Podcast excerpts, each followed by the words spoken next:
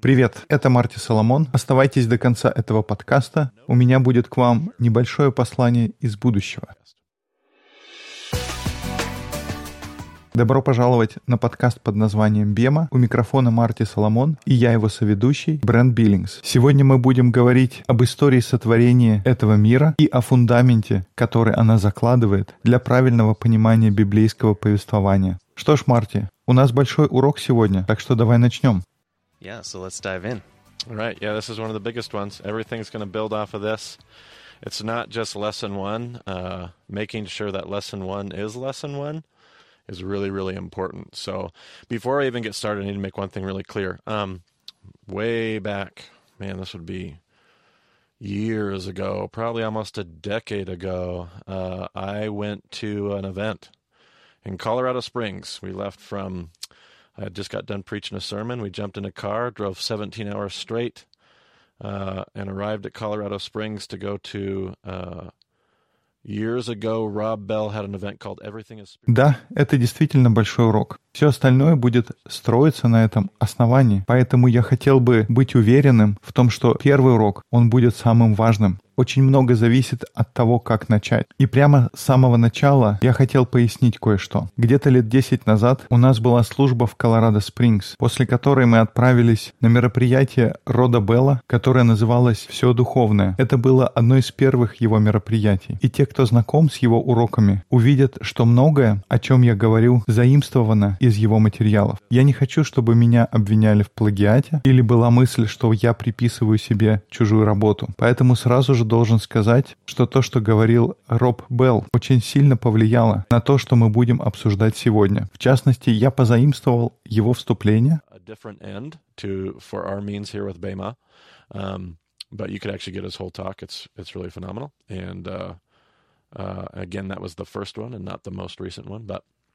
uh, uh, uh, it's definitely there. So I want to be clear about that and not make anybody think I'm taking credit for that.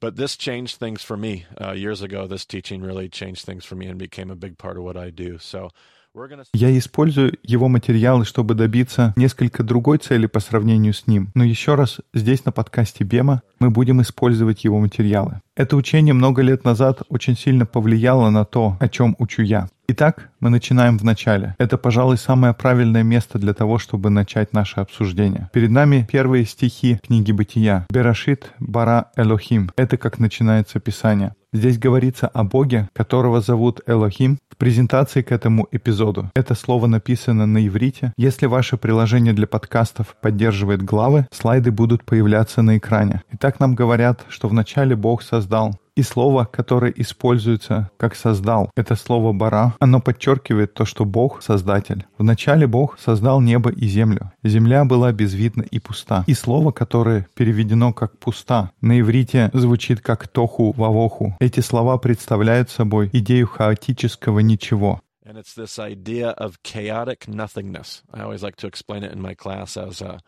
um, if you were to take nothing and put it in a blender and hit and hit whip, you get tohu vavohu. And our Western self says, but wait a minute, you put nothing in the blender. But the Eastern self says, exactly, it's even chaotic nothingness. В классе обычно я объясняю эту идею так. Представьте себе, что взяли ничего, положили в блендер и запустили его. Тогда у нас получается как раз тоху вавоху. И наша западная природа говорит, подожди, ты же ничего в блендер не положил. А восточный мыслитель скажет, точно, так и есть. Это и будет хаотическое ничего. Так что вначале Земля была тоху вавоху, и второй стих. «Земля же была безвидна и пуста, и тьма над бездной, и Дух Божий носился над водой». Дух Божий — это еврейское слово «руах», а слово «носился» звучит как «марахефет». Итак, в начальных строчках мы находим, что Элохим описывается как Бара, Создатель, но Элохим также и Дух. И сказал Бог, да будет свет. Еще одна характеристика Бога. Он говорит, Он произносит слова. То есть Бог, Он Создатель, Он Дух и Он Слово. И стал свет. И увидел Бог свет, что Он хорош. И отделил Бог свет от тьмы. И назвал Бог свет днем, а тьму ночью. И был вечер, и было утро, день один. И сказал Бог, да будет твердь посреди воды, да отделяет она воду от воды, и стало так. И создал Бог твердь и отделил воду, которая под твердью, от воды, которая над твердью. И стало так. God called the vault sky, and there was evening and there was morning. И назвал Бог твердь небом, и увидел Бог, что это хорошо. И был вечер, и было утро, день второй. И сказал Бог, да соберется вода, которая под небом в одно место, и да явится суша. И стало так. И назвал Бог сушу землею, а собрание вод назвал морями. И увидел Бог, что это хорошо. И сказал Бог, да произрастит земля зелень, траву, сеющую семя, дерево плодовитое, приносящее породу своему плод, в котором семя его на земле, и стало так. И произвела земля зелень, траву, сеющую семя породу, и подобие ее, и дерево, приносящее плод, в котором семя его породу его. И увидел Бог, что это хорошо. И был вечер, и было утро, день третий. И сказал Бог, да будут светила на тверди небесной, для отделения дня от ночи, и для знамений, и времен, и дней, и годов. И да будут они светильниками на тверди небесной, чтобы светить на землю, и стало так. И создал Бог два светила великие, светило большее для управления днем, и светило меньшее для управления ночью, и звезды. И поставил их Бог на тверди небесной, чтобы светить на землю, и управлять днем и ночью, и отделять свет от тьмы. И увидел Бог, что это хорошо. И был вечер, и было утро, день четвертый. That it was good. And there was evening and there was morning the fourth day. And God said, Let the water teem with living creatures.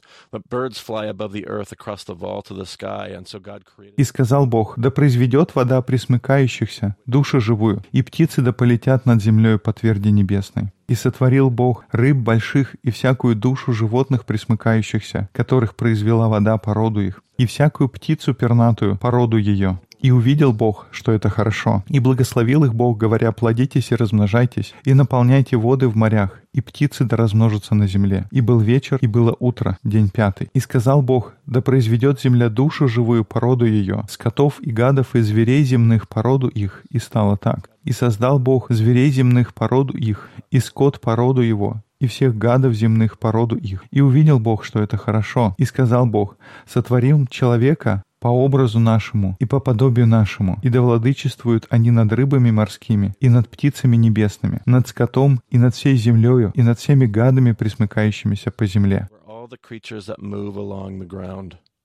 So God created mankind in his own image. In the image of God, he created them, male and female. «И сотворил Бог человека по образу своему, по образу Божию сотворил его, мужчину и женщину сотворил их, и благословил их Бог и сказал им, плодитесь и размножайтесь, и наполняйте землю, и обладайте ею, и владычествуйте над рыбами морскими, и над птицами небесными, и над всяким животным, присмыкающимся по земле. И сказал Бог, вот, я дал вам всякую траву, сеющую семя, какая есть на всей земле, и всякое дерево, у которого плод древесный, сеющий семя. Вам сие будет в пищу, а всем зверям земным и всем птицам небесным, и всякому присмыкающемуся по земле, которым душа живая, дал я всю зелень травную в пищу. И стало так. И увидел Бог все, что Он создал, и вот хорошо весьма. И был вечер, и было утро, день шестой. И несколько стихов из второй главы. Так совершены небо и земля, и все воинство их. И совершил Бог к седьмому дню дела свои, которые Он сделал, и почил в день седьмый от всех дел своих, которые сделал. И благословил Бог седьмой день, и осветил его, ибо вон и почил от всех дел своих, которые Бог творил и созидал. И вот когда мы слушаем эту поэму, а всякий ученый, который рассуждает об этом, говорит, что это поэма или стихотворение, uh. Um,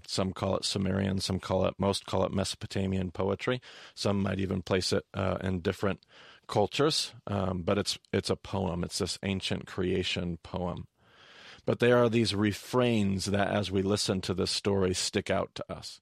Одни относят это к шумерской стихотворной форме, кто-то говорит о месопотамской, кто-то говорит о других культурах, но совершенно точно это древняя поэтическая форма. Мы видим повторения, которые бросаются в глаза. Слова о том, что был вечер, было утро. Это же не так, как мы говорим о днях. Обычно мы говорим «было утро и был вечер». Мы просыпаемся утром, а потом заканчиваем день вечером. Такое повторение, оно выделяется, по крайней мере, должно обращать на себя внимание. Еще на что мы можем обратить внимание, Это повторяющееся утверждение о том, что это хорошо. Мы видим, как раз за разом говорится «это хорошо», «это хорошо», «это очень хорошо». Все это заставляет задуматься, может быть, это стихотворение не о том, о чем мы обычно думаем, когда читаем эти строчки. Может быть, там есть больше, чем то, чему нас учили. В этой поэме мы видим множество проблем. Первое, о чем мы говорили, это повторение. Был вечер, было утро. Мы видим, что растения были созданы на третий день, когда Бог разделил воду и сушу. Но солнце было создано на четвертый день.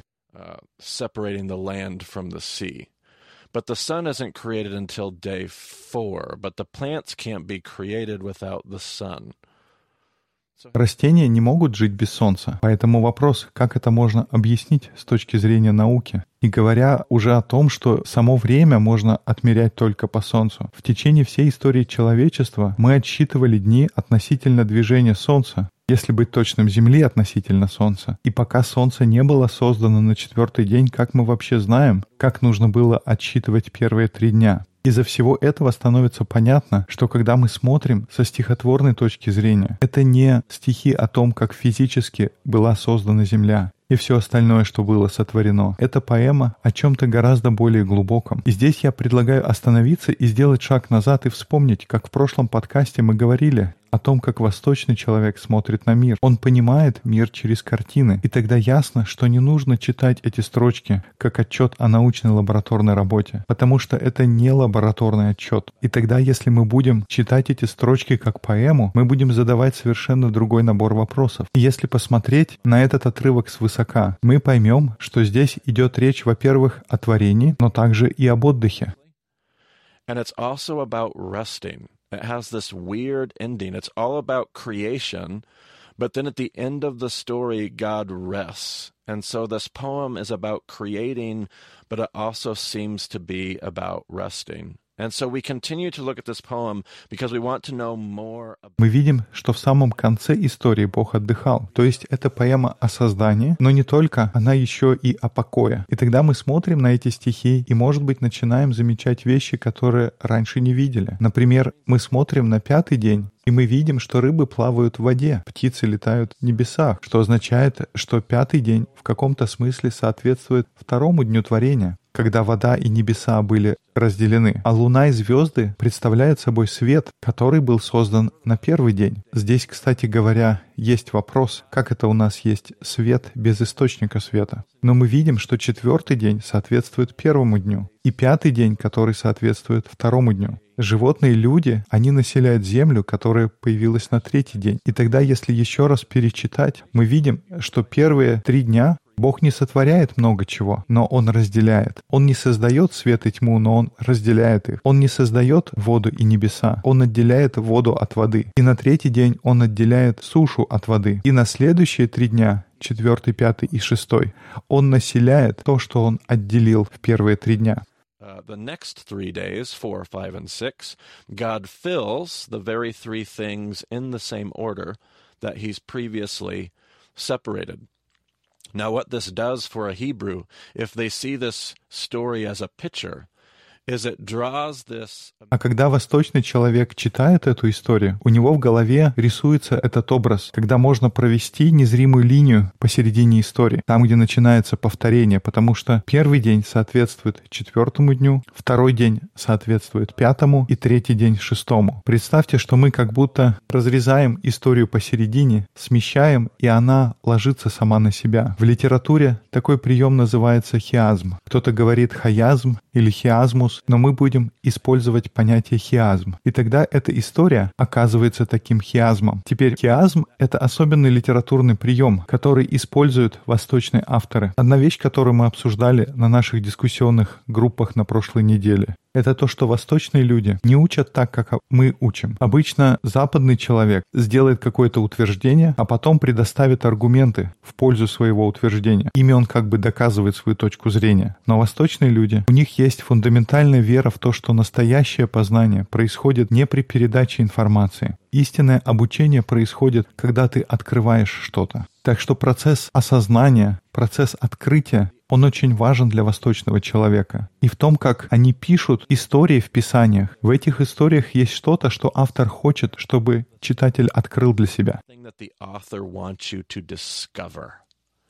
It's not going to be blinking in bold lights on top of the story. It's going to be buried in the story because the Eastern author, writing to an Eastern audience, is trying to lead you through the process of discovery. And so they had all these methods and they had all these literary tools that they would use to accomplish this process of discovery. And so one of those tools is chiasm. And chiasm means that the first part of the story mirrors the last part of the story.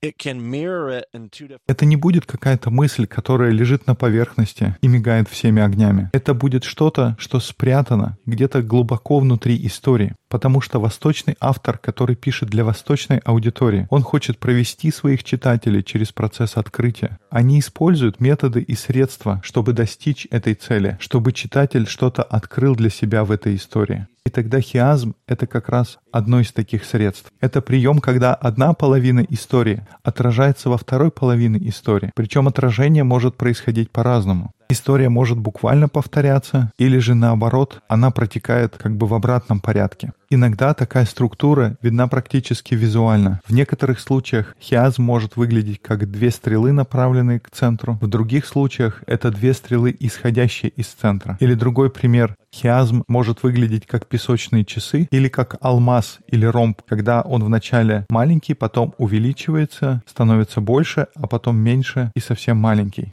larger and then gets smaller again, but everything is driven towards the center. It mirrors, it's like a story folded up on itself.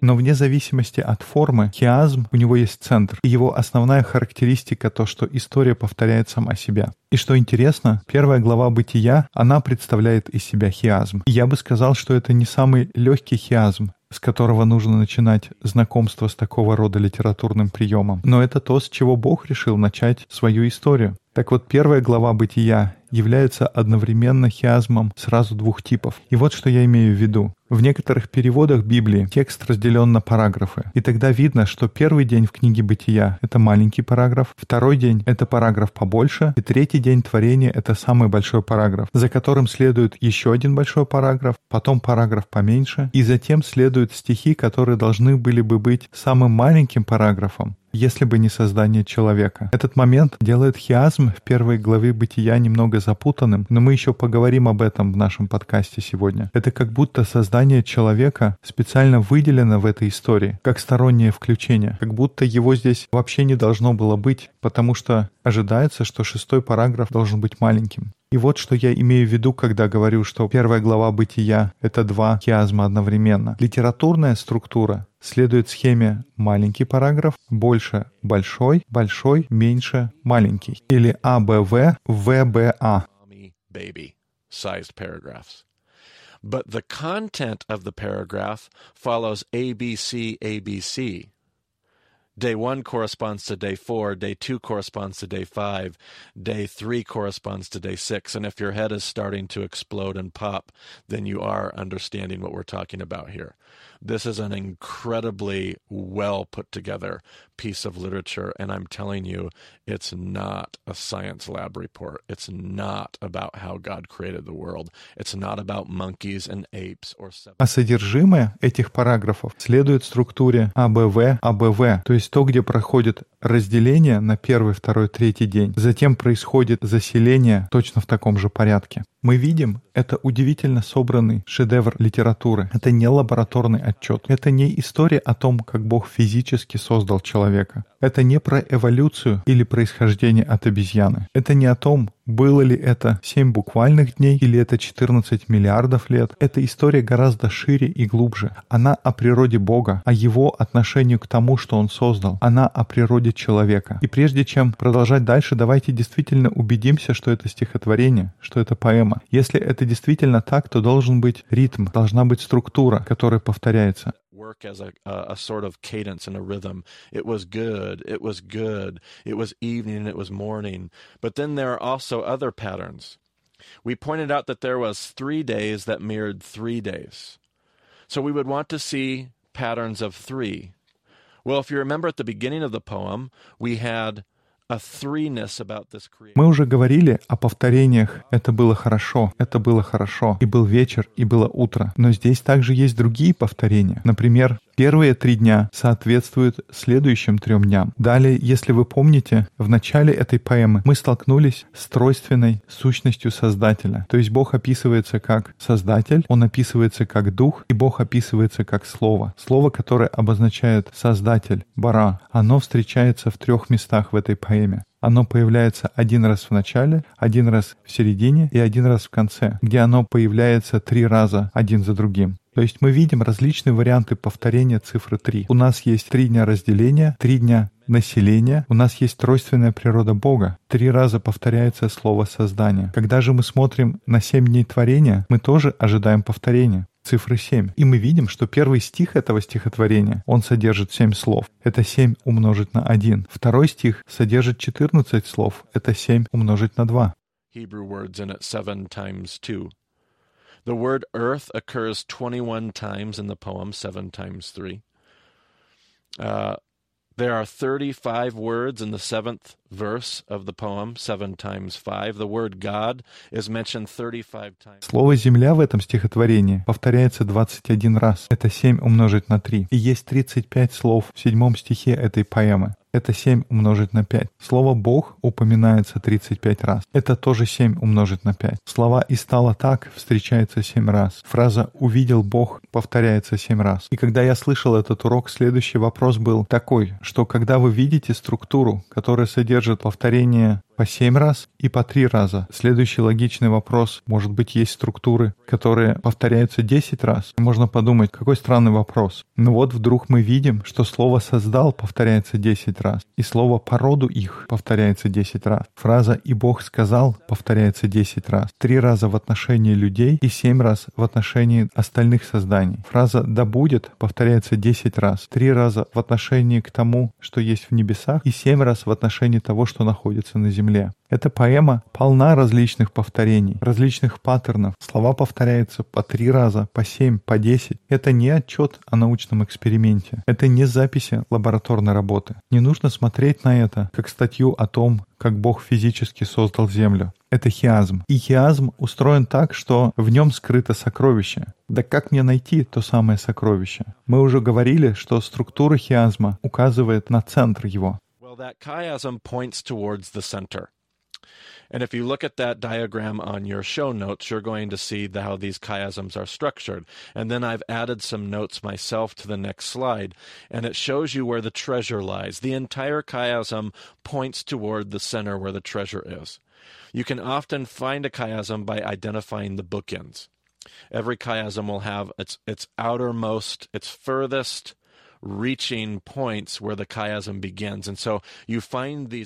Если вы посмотрите на презентацию к этому эпизоду, там есть несколько примеров, где видно, на что указывает хиазм. И чтобы найти его центр, нужно найти границы самого внешнего повторения, как обложка у книги, а затем искать все более и более близкие к центру части. Тогда мы найдем то, что находится посередине. И если этот принцип применить к истории творения, мы видим, что вначале Бог создал небо и землю. Земля была безвидна и пуста. Мы говорили, что безвидна и пуста — это тоху вавоху, представляет из себя хаотическое ничего. То есть вначале было ничего, а что происходит на седьмой день? Бог ничего не делал. То есть история сотворения начинается с ничего и заканчивается ничего. Поэтому если мы возьмем эти концы, которые обрамляют это стихотворение, и посмотрим, что находится точно в середине между этими стихами, на иврите это будет слово, которое соответствует самому центру этого стихотворения. Center in the middle of the poem, and the Hebrew word is the word moad.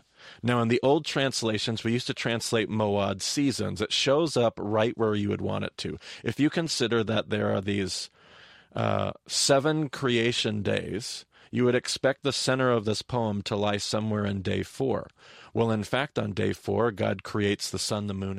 И это слово, которое находится в середине, это слово «муад». Оно переводится как «времен». Оно приходится посередине также и по смыслу. Потому что если у нас есть семь дней творения, то середина должна приходиться на четвертый день. А четвертый день — это когда Бог создал светило для знамений времен и дней и годов. И слово «времен» — это как раз это слово Муад. Это одно из тех слов, которые мы переводим как суббота, или, по крайней мере, идея, которую мы переводим как суббота, шаббат, праздник, покой, отдых. Это как раз то, что мы видим в конце этой истории. Когда Бог закончил свое творение, Он отдыхает. И здесь мы встречаем идею субботы, шаббата, покоя и отдыха. И если кто-то думал о том, почему для евреев так важна эта идея субботы, это как раз потому, что вся Библия начинается с идеи отдыха, с мысли о том, насколько важен покой. Я вижу, Брент, у тебя есть какой-то вопрос.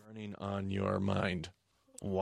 Я хочу спросить, почему это является этим спрятанным сокровищем? Почему знамения и времена настолько важны? or sacred times have to do with anything? How anticlimactic, right? After all of this buildup about chiasms and all of that stuff, and there's a treasure, why in the world is Sabbath or Moad or seasons and sacred times? Да, выглядит так, что это является основной мыслью, этим спрятанным сокровищем. Знамения, времена, слово «майот» является центром. Но давай посмотрим, для кого изначально предназначалась эта история. Кто первый ее услышал?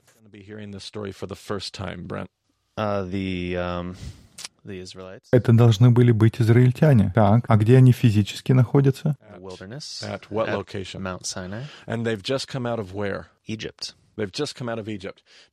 Они только что вышли. Откуда они вышли? Из Египта. А что они делали в Египте? Они были рабами. А что они делали как рабы? They worship the gods of Egypt. Okay, what else did they do physically? What form of labor did Egypt have them doing? Manual labor. Okay, what kind of manual labor? They made bricks. Oh, right. They make bricks, right? So imagine yourself being a bunch of liberated slaves. Какую работу они делали для египтян? Это была ручная работа. Они делали кирпичи. То есть они были в Египте и делали кирпичи для египтян. А теперь представь, каково это быть рабом, которого только что освободили. Он всю жизнь делал кирпичи, теперь он на свободе. Бог провел его через Красное море. Но все прошлые 400 лет ты и твои отцы делали кирпичи. Египет тебя научил, что твоя ценность как человека состоит в том, как много кирпичей ты можешь произвести. Единственная твоя ценность для египетской империи в том, сколько ты можешь делать кирпичей. А если ты не можешь делать кирпичи, от тебя нет пользы для египтян. И даже если тебе удалось не поддаться такому образу мыслей, на эту египетскую пропаганду, которая твердит, что твоя ценность состоит в количестве кирпичей, которые ты производишь, даже если в душе тебе удалось удержаться от этой мысли, это по-прежнему правда на физическом уровне. Если ты не можешь производить кирпичей, тебя вычеркивают из уравнения ты становишься бесполезен. Если тебя убирают из уравнения, как ты сможешь обеспечить свою семью? Мы все представляем, что империя может сделать с твоей женой, с твоими дочерьми. if you're no longer there to provide for the family.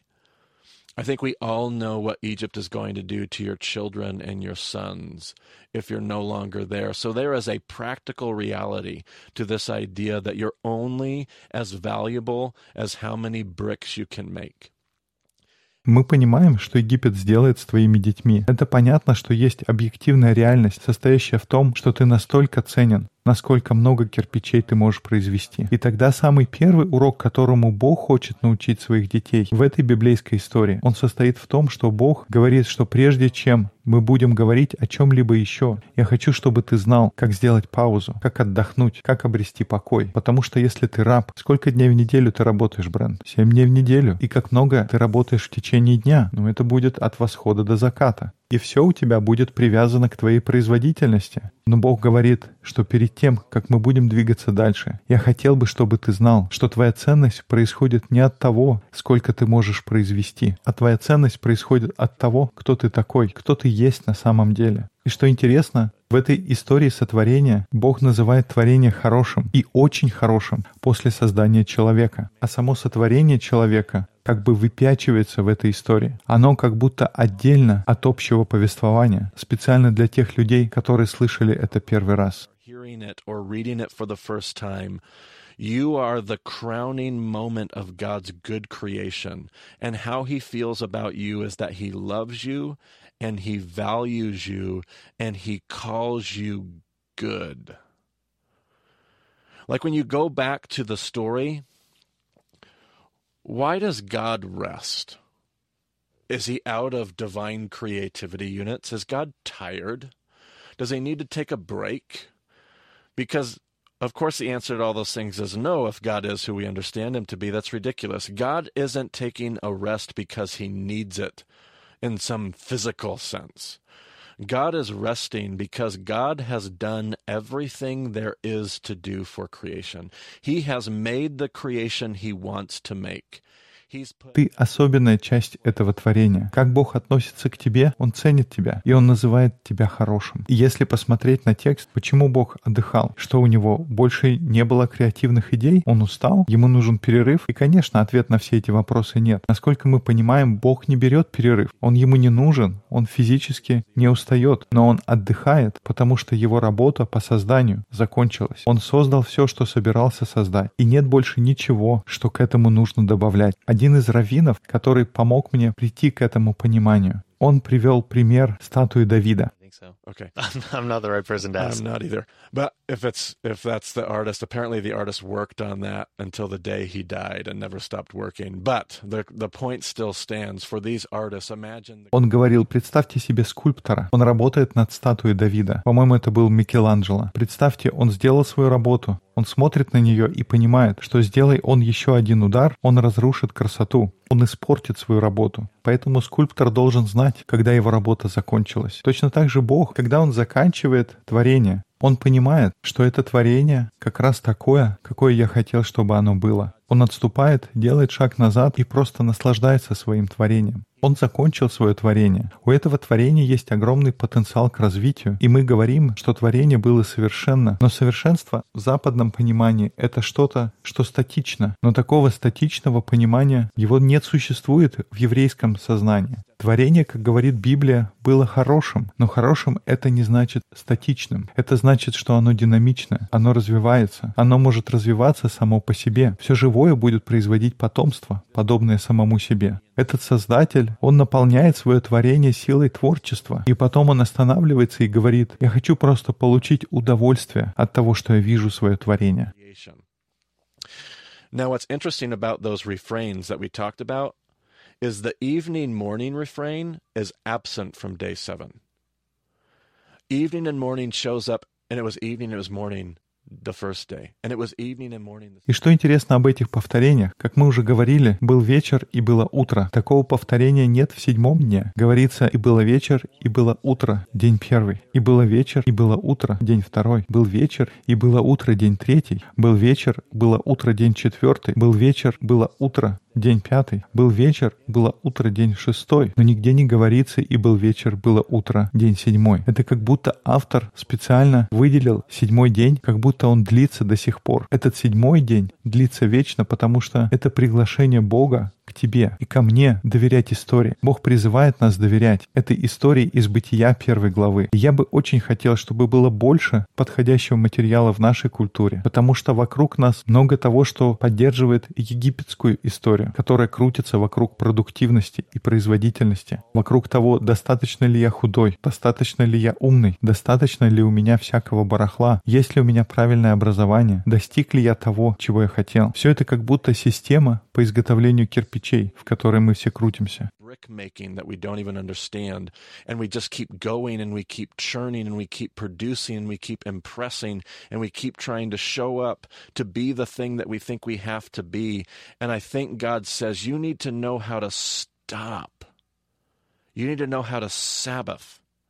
You need to know how to Shabbat and join me in just Мы все стараемся производить больше и больше, впечатлять других, больше делать, еще большего добиваться. Но Бог говорит, тебе нужно знать, как остановиться. Тебе нужно знать, как просто остановиться и отдохнуть, отпраздновать субботу, шаббат. Просто остановись вместе со мной и порадуйся творению. Он спрашивает, присоединишься ли ты ко мне в этом дне отдыха? Будешь ли праздновать со мной? Что это творение хорошее, что его достаточно, что нет больше ничего, что нужно добавить к этому творению. Ты просто можешь доверять мне, что этого достаточно, что это хорошее творение. Я чувствую себя хорошо по отношению ко всему творению, включая тебя. У меня к тебе такие же чувства, как ко всему остальному творению. Это хорошо. И нужно доверять истории. Это фраза, которую мы будем использовать снова и снова в нашем подкасте. Будем ли мы просто доверять истории? Trust the story. So let's let's go back just a little bit. The evening morning refrain. А вот это повторение «и был вечер, и было утро», оно очень необычное. Ты можешь побольше прокомментировать? Weird. But why? And this is going to be brilliant when we put this back in its place because there's a few different ways to talk about it. But one of the ways that the Jews have this conversation, your day, you see, in the Jewish day,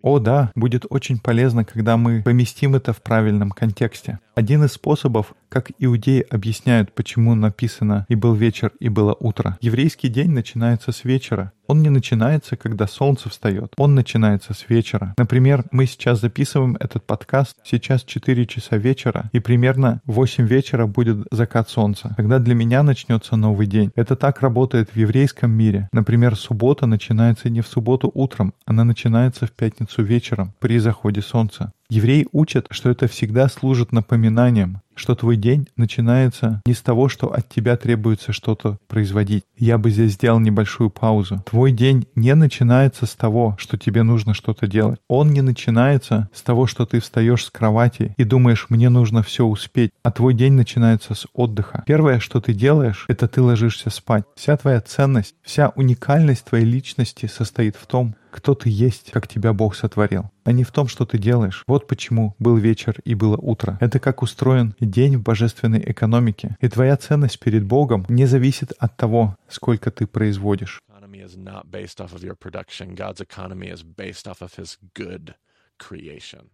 Божья экономика строится на том, что ты — часть хорошего творения. И поэтому я люблю эти слова, потому что они напоминают мне о том, что моя ценность не в том, сколько я произвожу. Я не тот освобожденный раб, который только и должен что производить. Я хорошее творение, которое ценно само по себе. Если подытожить то, о чем мы говорили последние полчаса, выглядит так, что первая глава Бытия говорит об отдыхе. It kind of seems like the entirety of Genesis 1 is about rest. Absolutely. And I think that's a practical rest. I think that's a real, literal rest. Um, one of the things that we'll talk about, I'm sure, in our discussion. Да, и во многом это физический отдых. Один из моментов, о котором мы будем говорить на дискуссионных группах. И зачастую то, что мои ученики берут из этой дискуссии, что нам нужно задуматься о том, чтобы соблюдать субботу, чтобы соблюдать шаббат. И как только они это понимают, я начинаю посреди ночи получать смс -ки. Они спрашивают, вот я стараюсь делать то и то, стараюсь соблюдать шаббат, правильно ли я это делаю. И на такие вопросы ответ всегда нет, потому что ты беспокоился делать что-то правильно. Это не совсем тот вопрос, который нужно задавать. Если вы спросите моих детей, у меня есть дочь Абигейл, ей 7 лет, моему сыну Изикилю, ему 6, что такое суббота? Они ответят, в субботу мы отдыхаем, мы играем, никакой работы, Бог любит нас. Я учил их с самого раннего детства, как им исполнилось три. Мы отдыхаем, мы играем, никакой работы, Бог любит нас. Позже Иисус скажет, что не человек для субботы, а суббота была создана для человека. Бог подарил нам субботу как подарок, и не мы были созданы для субботы, но суббота была создана для нас. Суббота предназначена для того, чтобы мы помнили, что нас ценят и нас принимают. Бог это делает не потому, что мы что-то делаем. Он делает это потому, кто мы такие.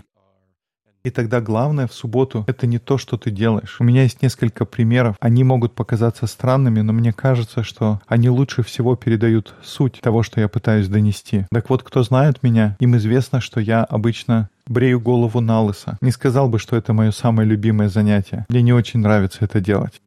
Так зачем вообще это делать? So why do you even do it? I don't know. I don't know these things. I don't have answers to these questions. Oi.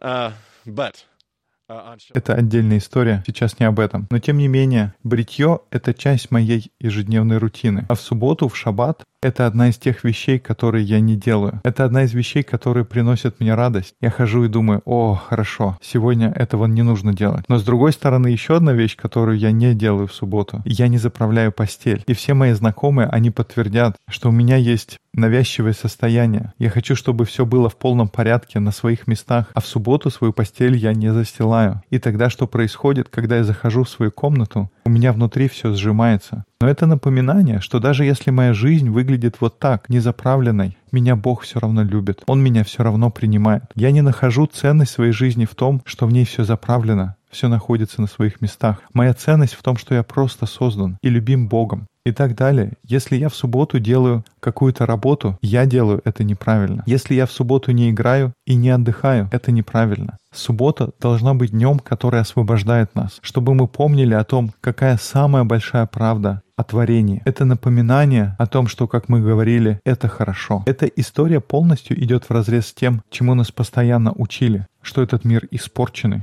we all know that the world is screwed up, but that's not the most fundamental core, essential truth about creation. Creation is Испорченность мира — это не самое главное. Это не самая фундаментальная истина об этом творении. Творение — это хорошо. Самое фундаментальное, самая главная истина об этом творении — это то, что оно хорошо. И Бог радуется этому творению. Он радовался ему, когда Он создал. Он приглашает нас радоваться этому творению даже сейчас и помнить о том, что это самая большая правда об этом творении. Это творение, оно хорошо. Самая главная истина, что мы — это тоже хорошо. Но мы попадаемся на удочку жизни, которая окружает нас шесть дней в неделю. Мы живем в состоянии страха и неуверенности. Мы боимся, что у нас чего-то нет. Нет того, что требуется. У нас чего-то не хватает. И мы думаем, что Бог зол на нас. И нам нужно продолжать и продолжать работать. Но здесь, в первой главе Бытия, мы читаем, что Бог не зол на творение. Он не зол на то, что Он создал. Он не повергает нас в хаос. Он радуется своему творению. Это было хорошо. И Он увидел, и это было хорошо. Это было очень хорошо. Бог радуется своему творению. Это должно влиять на то, в каком состоянии я живу свою жизнь. Потому что если я верю в то, что это хорошо, и что Бог так чувствует себя по поводу своего творения, что Он любит и принимает меня, это меняет мои установки.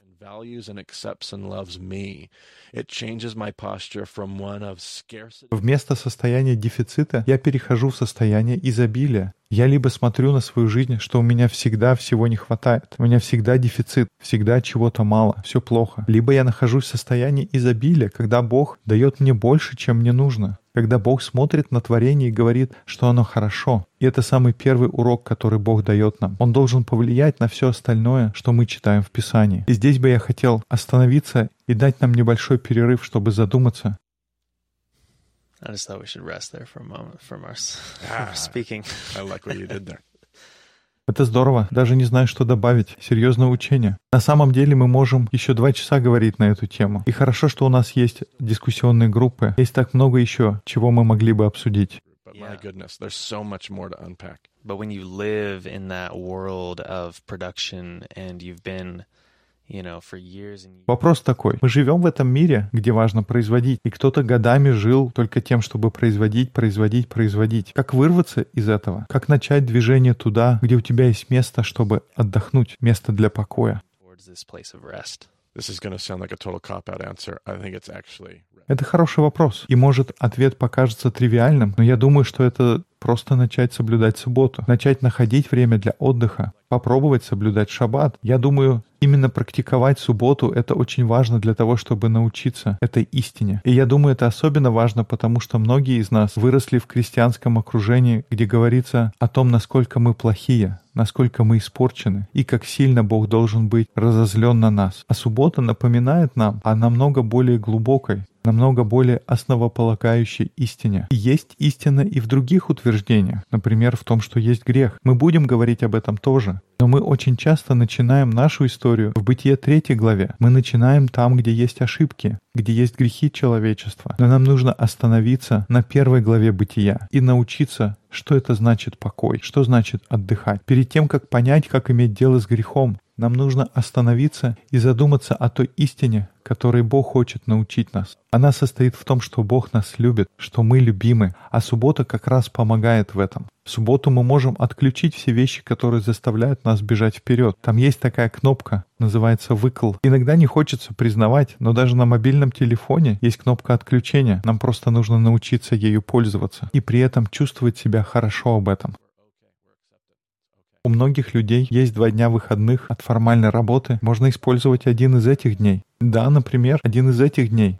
Ой, но у меня так много вещей, которые нужно сделать. Так много чего нужно успеть по дому. Всегда будет что-то, что нужно делать. Но что происходит? Это несет определенную историю определенное послание нашим сердцам. А нам нужно посылать Божье послание нашим сердцам, а не то послание, которое мир хочет, чтобы мы получали. Потому что мир хочет, чтобы мы думали, что мы испорчены, у нас чего-то не хватает. Нам все время что-то нужно делать. В то время, когда Бог говорит, мы — это хорошо, мы созданы, и нас достаточно. И нам должно быть достаточно Его любви для нас. Если ты пробуешь отдыхать в субботу и ловишь себя на мысли, ой, я все равно работаю, ничего страшного, пойми это, научись, начни сначала, и через неделю будет еще суббота, и снова можно будет учиться. Снова можно пробовать. Кстати говоря, хорошая книга. Ее написал Авраам Джошуа Хешель «Суббота». Это одна из еврейских классических книг. Если вы хотите почитать хорошее серьезное учение, Посмотрите на эту книгу. Выглядит так, что это правильное место, чтобы завершить наш эпизод. Если вы живете на Полюс, я надеюсь, вы присоединитесь к нашим дискуссионным группам в Москве по вторникам и в Пулмане по средам. Если вы хотите связаться с Марти, его можно найти на Твиттер как Марти Соломон. Меня можно найти на Твиттер как YAIBCB. Больше информации есть на сайте bemadiscipleship.com. Спасибо, что слушали подкаст под названием Бема. До скорых встреч в эфире.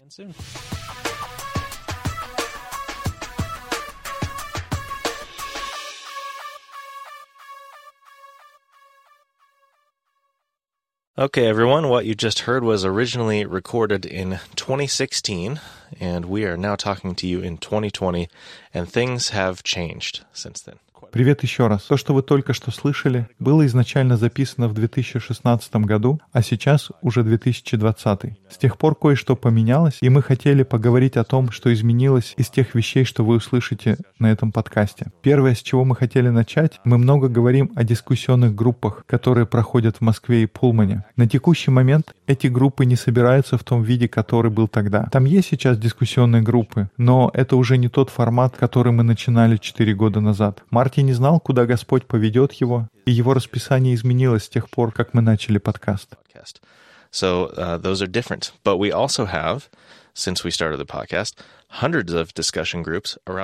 С момента начала подкаста у нас появились сотни дискуссионных групп по всему миру. Если вы хотите их найти, на нашем сайте есть карта. Если вы зайдете на сайт bemadiscipleship.com, там будет ссылка Discussion Groups. По этой ссылке открываются карты Google, на которых отмечены все группы, о которых мы знаем. Наверняка есть больше, но там отмечены те, кто проконтактировал с нами и кто нам сказал, что вот мы здесь собираемся, и если есть слушатели, которые хотели бы присоединиться и им нужны контакты, пожалуйста, поделитесь с ними. Так что посмотрите, может быть, есть слушатели недалеко от вас, и с ними можно было бы общаться. Мы тоже много говорим о том, как нас найти на Твиттер, и это по-прежнему хороший способ, чтобы войти с нами в контакт. Если вы следуете за мной на Твиттере, это хорошо, но если вы не будете следовать, это тоже нормально. Особенность Твиттера в том, что он асинхронный. Я могу следить за вашими публикациями, если решу это сделать, или не буду. На своем канале я практически не говорю о Бема. Гораздо больше информации у Марти, поэтому есть гораздо больше смысла, чтобы стать фолловером Марти. У нас также есть специальная страница Бема на Фейсбуке. И что касается Фейсбука, Марти, какая твоя философия по поводу этой социальной сети? First of all, I don't use Facebook as a medium for much. I think Facebook is a horrible medium for dialogue. For I just despise Facebook on that level. So I don't use Facebook except for just uh, getting information, getting the word out there, maybe sharing some you know, innocent photos of family or something fun that we do. You're not going to see me share a whole lot on Facebook, but my general... Ну, прежде всего, я не использую Facebook для коммуникации. Я считаю, что это плохое место для обмена информацией. Я публикую там что-то, чтобы донести какие-то новости, просто личными фотографиями, но никакой особенной детальной информации. Если вы отправите мне запрос на добавление друзья, возможно, я приму его. Я раньше получал всякий спам, люди писали неприятные вещи, поэтому я аккуратен с тем, кого я принимаю в свои друзья.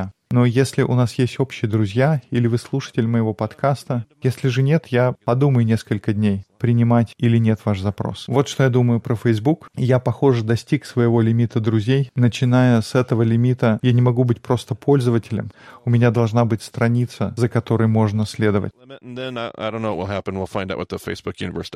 And I have no interest in reaching that limit. So if you have not actually met me in person and you send me a friend request, no offense, but I will not accept it. Well, lets people know. Let's yeah. people know how we operate. We're different. There is a Bema Discipleship Facebook page that you're welcome to check out. That's a great uh, way to, to be connected and, and find like links that Marty's posting. And... Что же касается меня, у меня вообще нет никакого желания достигать этого предела, количества друзей и переходить в другую категорию. Поэтому, если мы не встречались раньше, я вас не знаю, пожалуйста, не обижайтесь. Я не буду принимать запросы на добавление в друзья. На Фейсбуке есть страница Bema Discipleship. Там Марти публикует какую-то информацию, ссылки на эпизоды, информация о поездках. В Инстаграме вы можете следовать за мной. Я не так много там чего публикую. Марти тоже есть аккаунт в Инстаграме, так что добро пожаловать, посмотрите, что он там публикует. Что же касается самого подкаста, его можно слушать прямо с сайта. На нашем сайте есть список приложений, которые мы рекомендуем чтобы прослушивать подкаст. И намного легче слушать все эпизоды через приложение, потому что мы рекомендуем проходить через них с самого начала. И когда у вас есть приложение на телефоне, это будет гораздо удобнее. Но с сайта, конечно, тоже можно слушать. О, Брент, кстати, ты мог бы сказать, как посмотреть заметки к эпизоду? Видимо, я очень плохо объясняю, как найти наши презентации, как найти ссылки и комментарии к эпизоду. How do we sure find do. these? How do we find these presentations? How do we find these PDFs? And how would you? Uh, apparently, I do a lousy job of explaining this. So, Brent, how would you describe where we find the show notes? So, if you're on the website, just uh, scroll down below. Да, точно. Если вы находитесь на сайте, на странице эпизода нужно прокрутить эту страницу вниз, и там будет определенный набор ссылок. Для некоторых эпизодов там будет презентация, иногда это ссылки на другую литературу, в некоторых эпизодах нет вообще ничего. Поэтому если в эпизоде мы упоминаем о том, что у нас есть презентация, тогда на сайте можно найти страницу и перейти на нее по ссылке. Но если у вас приложение для подкастов, тогда в зависимости от приложения нужно прокрутить страницу вверх, вправо или влево, и тогда у вас будет место, где идет описание эпизода и ссылки, которые доступны конкретно для этого эпизода. Это все, что мы хотели добавить. Спасибо, что слушали эти комментарии из будущего.